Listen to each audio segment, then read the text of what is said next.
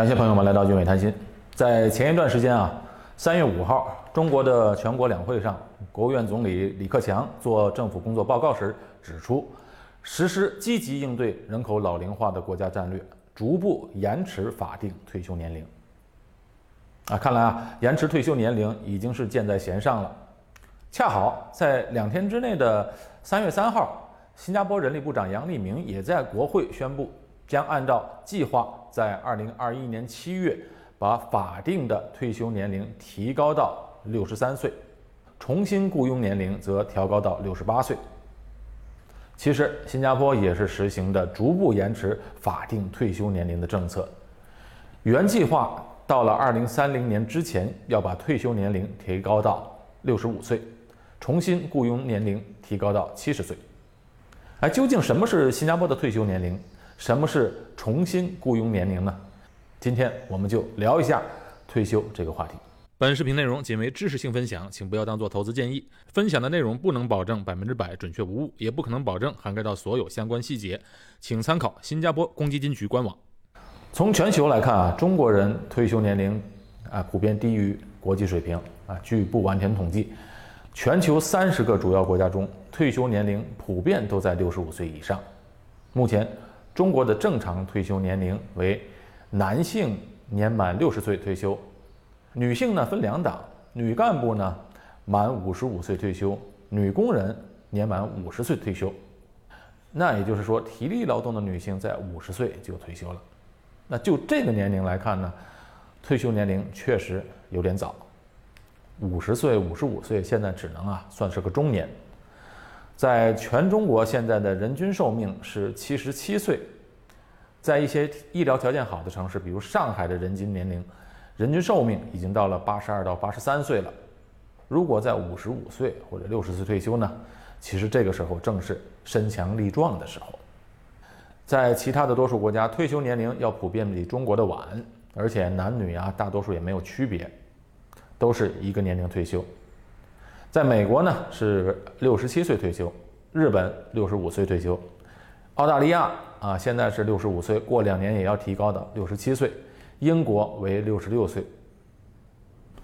相比之下，中国的退休年龄是偏低的，所以在中国呢，退休生活它是丰富多彩，到处都是跳广场舞。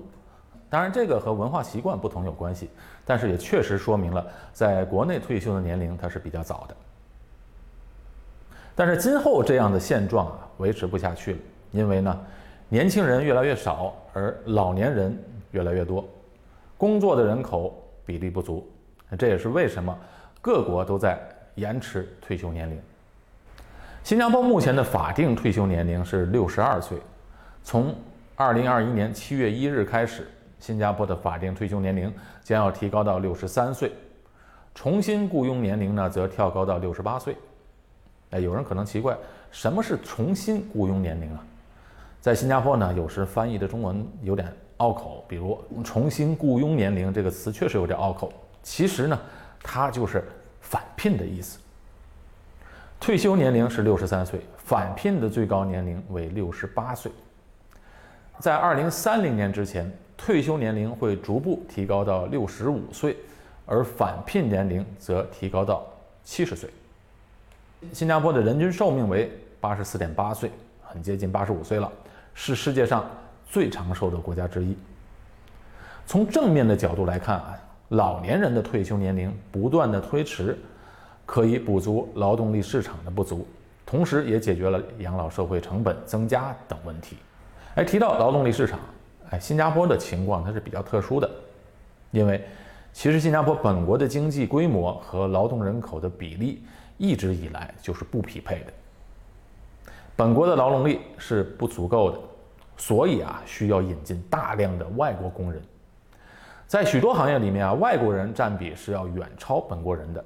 比如在建筑领域，百分之七十八的工人都是外国人；在制造业，百分之五十六的人是外国人。啊，女佣、保姆更不用说，是百分之百都是外国人。而在服务业领域啊，也有百分之三十是外国人。当然，在某些领域的工作，本国人他是不愿意做的。这个呢和中国的大城市一样啊，许多体力工作都是由相对落后地区的外地人来做的。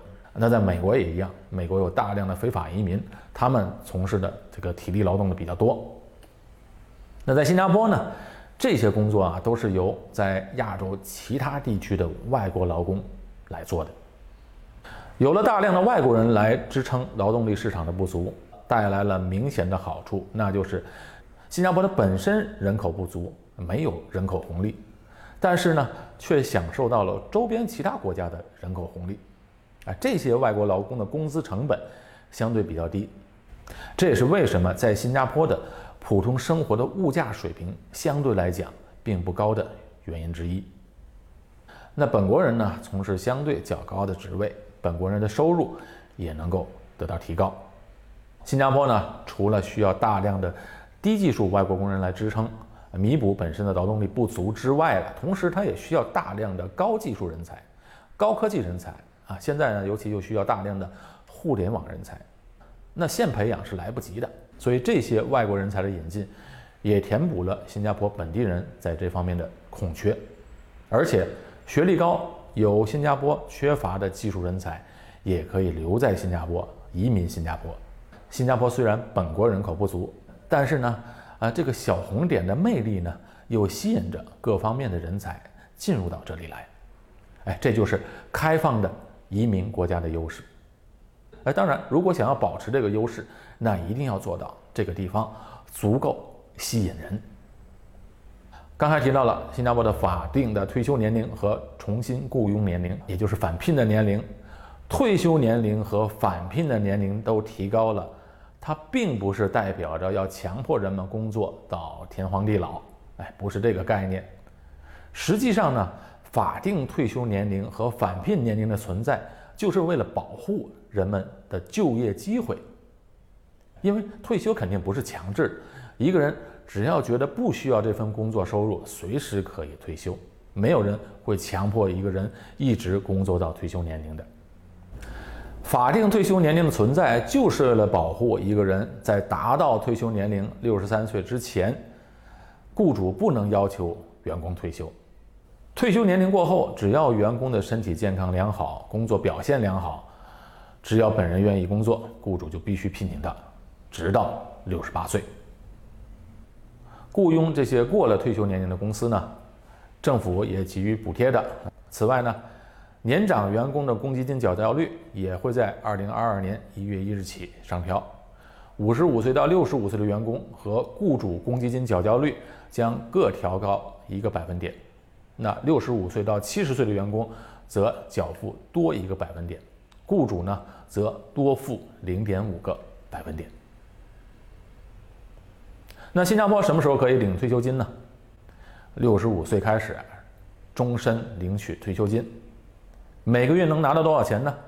这个呢要在五十五岁的时候自己决定，自己选择。我们以二零二一年年满五十五岁的人。啊，在 CPF Life 的项目下，有几个选择。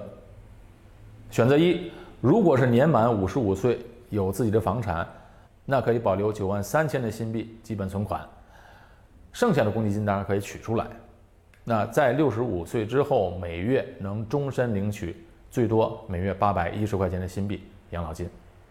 当然有个条件，这个房契呢必须要够自己住到九十五岁。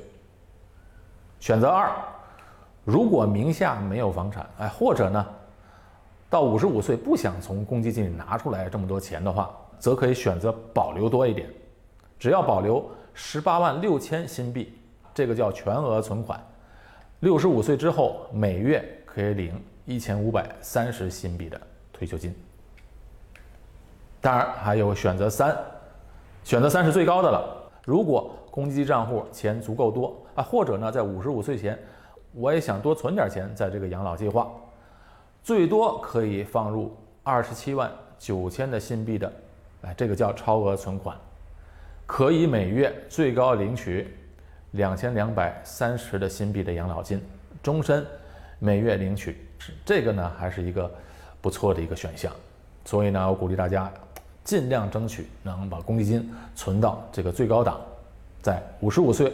锁定一个终身养老的计划。这个在将来特别特别的重要，因为老年化的趋势，以后呢我们只能自己养活自己，所以现在就要把这个基础打好。好，这期节目到这里结束，感谢朋友们的收看，我们下期节目再见。